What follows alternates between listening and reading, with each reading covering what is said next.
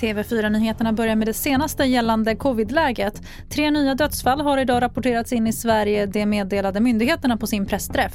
Det innebär att totalt har 15 164 personer avlidit med covid-19 i Sverige och närmare 7,2 miljoner personer har fått sina två doser av vaccinet.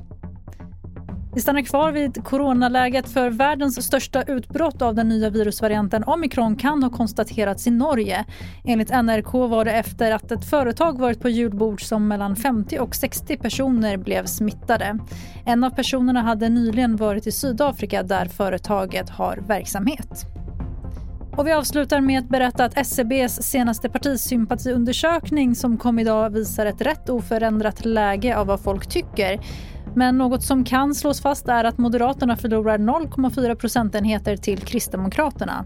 Mätningen gjordes en månad fram till den 25 november och det innebär att den senaste veckans statsministeromröstningar inte påverkat siffrorna.